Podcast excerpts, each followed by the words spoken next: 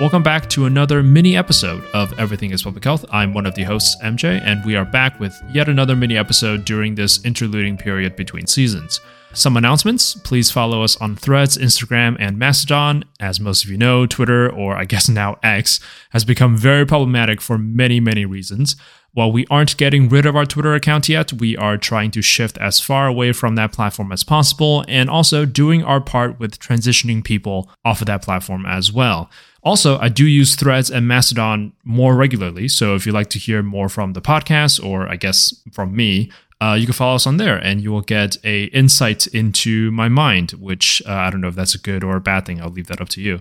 Another update the long essay episode should be out next week if there's no delay in production although i can't make that promise as of this point. Season 4 with regularly scheduled programming with everyone's favorite cast will return in september which is only a few weeks away so that's exciting Anyway, back to today's focus. Today's episode is inspired by what some on social media are calling a hot labor summer. Hot because of climate change and that we have shattered more heat and other extreme weather records this summer than any other summer before, which is very depressing and labor because this summer has multiple high profile strikes either either occurred, is occurring or threatened to occur. The most prominently featured strikes is probably the actors and writers strike in Hollywood, the UPS strike and the airline industry strike, but there are many other smaller strikes at Starbucks, individual restaurants and franchises, hospitals, the list goes on. And we're seeing these strikes at higher rates than previous years. And this is a good thing. More and stronger unions means better treatment and working conditions for the people. And you know what that means. If it's good for the people, it's good for public health. We'll talk more on this later. I won't make this all about capitalism, although it has everything to do with capitalism. America has a long and bloody history of labor. When the premise of the post industrial world is one of generate as much capital, money, as possible, everything else became an afterthought there are very little incentives to pay the workers well or treat them right because it's all about lowering cost. Working conditions were miserable and in many cases literally dangerous. And on top of all that, the pay and the wages the workers are receiving are quite literally at poverty levels or below. If any individuals or a small group of workers were to resist or to demand any change, they would simply be fired and replaced. Since having no income is worse than having a little bit of income, the workers are essentially deadlocked or coerced into accepting the status quo, no matter how bad it is. I encourage everyone to learn more about this part of history and how bad the working conditions were back then it's truly abhorrent. And workers were treated as completely disposable and there was very little regard for anyone's well-being or economic situation. Faced with this the only real options the workers had was solidarity which manifested as unions and strikes.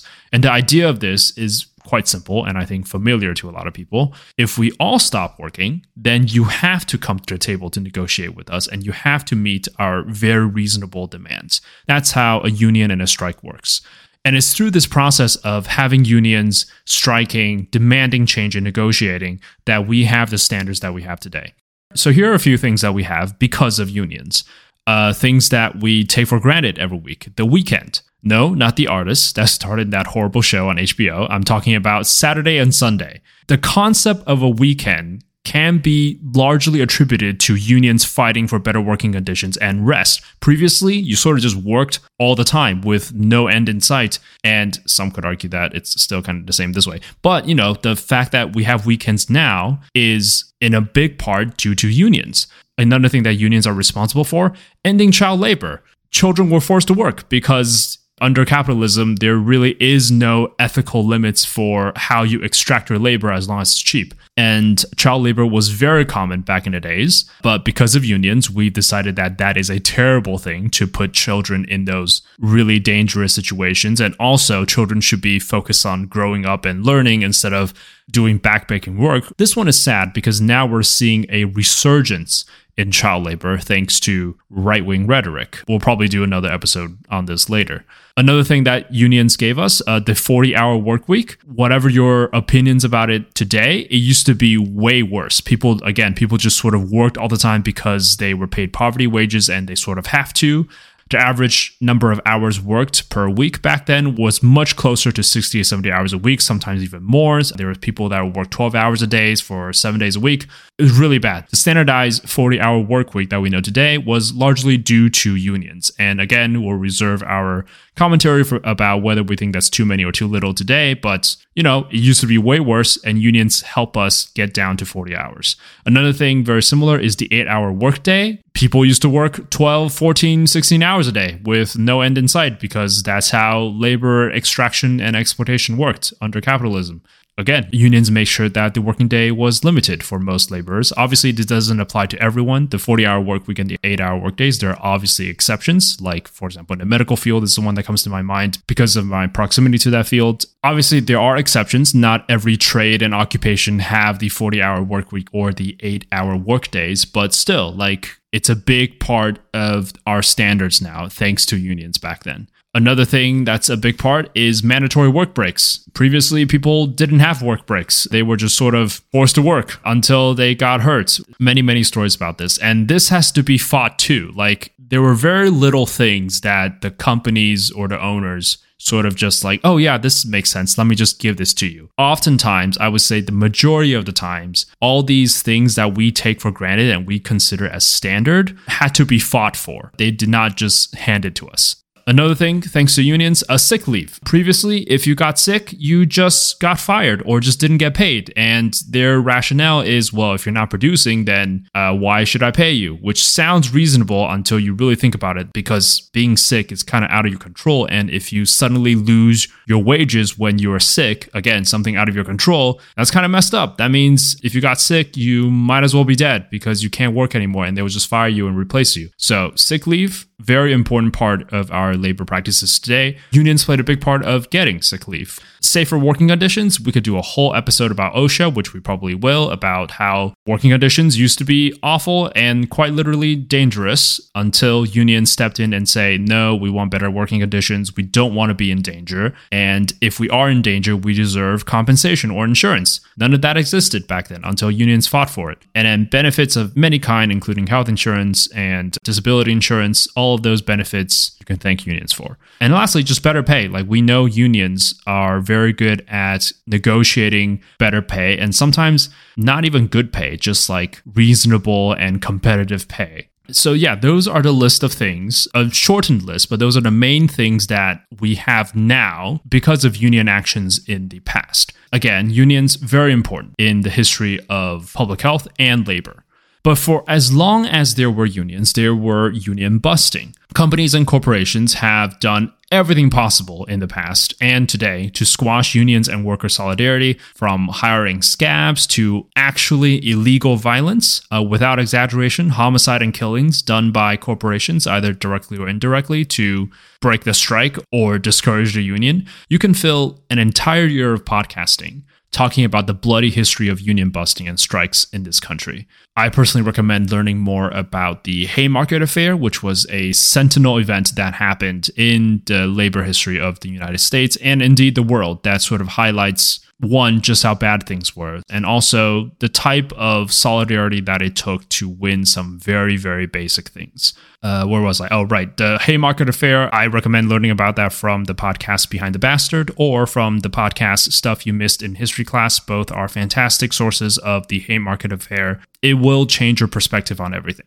So, given how important unions are and how hostile the executives and elites are towards unions, here are some basic information about unions and the tactic used to oppress them. American workers have the legal right to unionize under the National Labor Relations Act. In conjunction, the National Labor Relation Board was created. It's an independent agency responsible for enforcing U.S. labor laws and combating unfair labor practices. So, when you have a workplace conflict relating to uh, unions or labor practices, you will file a complaint at the National Labor Relations Board to sort of resolve, or in most cases, for the board to punish your employer for doing these illegal practices, which we'll get to. This is directly from their website under the National Labor Relation Act. Quote, you have the right to form, join, or assist a union. You have the right to organize a union to negotiate your employer over your terms and conditions of employment. This includes your right to distribute union literature, wear union buttons, t shirts, or other insignia, except in unusual special circumstances, solicit coworkers to sign union authorization cards, and discuss unions with coworkers. End quote. TLDR, basically, under this act, you can form a union to protect you and your fellow workers. Now, here are things that employers cannot do to you, as in it is illegal for them to do this, but allow them to do it anyway. They cannot tell you that you cannot discuss your compensations with other workers, meaning that you are allowed to share your salary information with your workers to see if they're perhaps someone is getting paid more or someone's not getting paid enough compared to uh, workers of similar position. And uh, this is to encourage fair pay so that, you know, there's no, for example, racial or gender discrimination. And also the whole idea that it's taboo to talk about your salary, largely created through propaganda to sort of hide issues just like this. The more open we are with talking about how much we make, the more we can hold our employers accountable for discriminatory paying practices.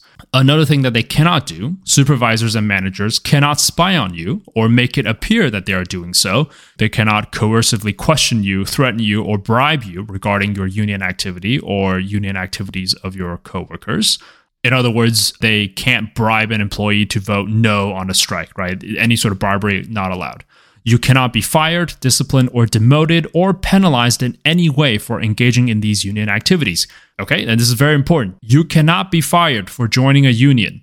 In other words, if you are fired or if you think you are fired because of your union activities, that is illegal and your employers may be held responsible. Illegal union firings happens all the time. So those are from the National Labor Relations Act, but other things are also worth noting. Union busting is technically illegal, meaning that strictly speaking, these big companies cannot actively try to dismantle or disrupt the union, but they do have ways around it. Uh, one of the things that they do is that they engage in doublespeak, which means they don't say that they are busting unions. They say that they are avoiding unions, which is uh, the term is union avoidance. And union avoidance is a very big industry filled with consultants and lawyers to help these big companies, quote unquote, discourage unions from their workers. And this, I think, is ironic because the money that they spend on these big consulting firms for union avoidance or union busting and these lawyers,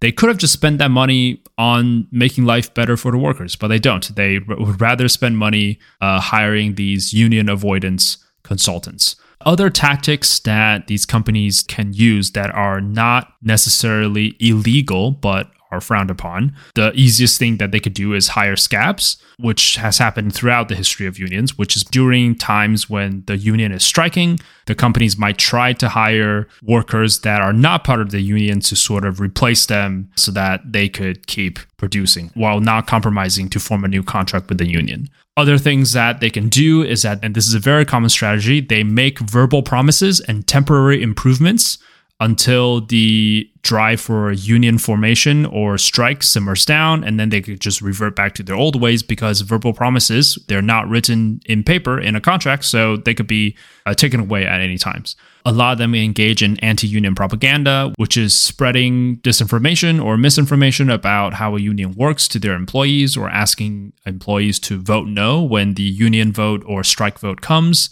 they could also hold these captive audience meetings, which are mandatory meetings that they force the workers to go to. Again, more propaganda, talk about why unions are bad, spreading disinformation and misinformation about unions, and workers are forced to attend these meetings, and a bunch of other things that uh, we won't get into because they're not that important. But I do want to emphasize at this point that these sort of tactics are very common in fact, I would venture a guess to say that resisting or even busting unions are the norm and not the exception. This is compounded by the fact that there's a long history of the right wing party to reduce the power of the National Labor Relations Board and weaken unions altogether.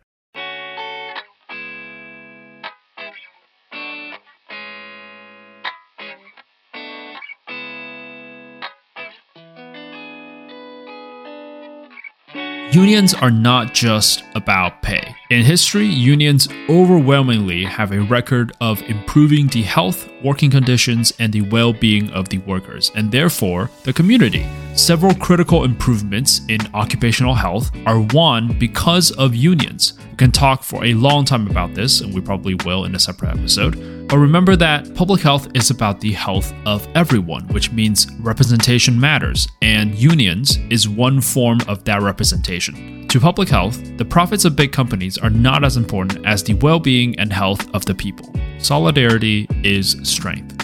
Thank you so much for listening to this mini episode of Everything is Public Health. Please follow us on Threads, Instagram, Mastodon, and Patreon. If you have any comments or suggestions, please reach out to us by email, which is everythingispublichealth at gmail.com. Hope you enjoyed this mini crash course about the importance of unions. And remember, everything is public health.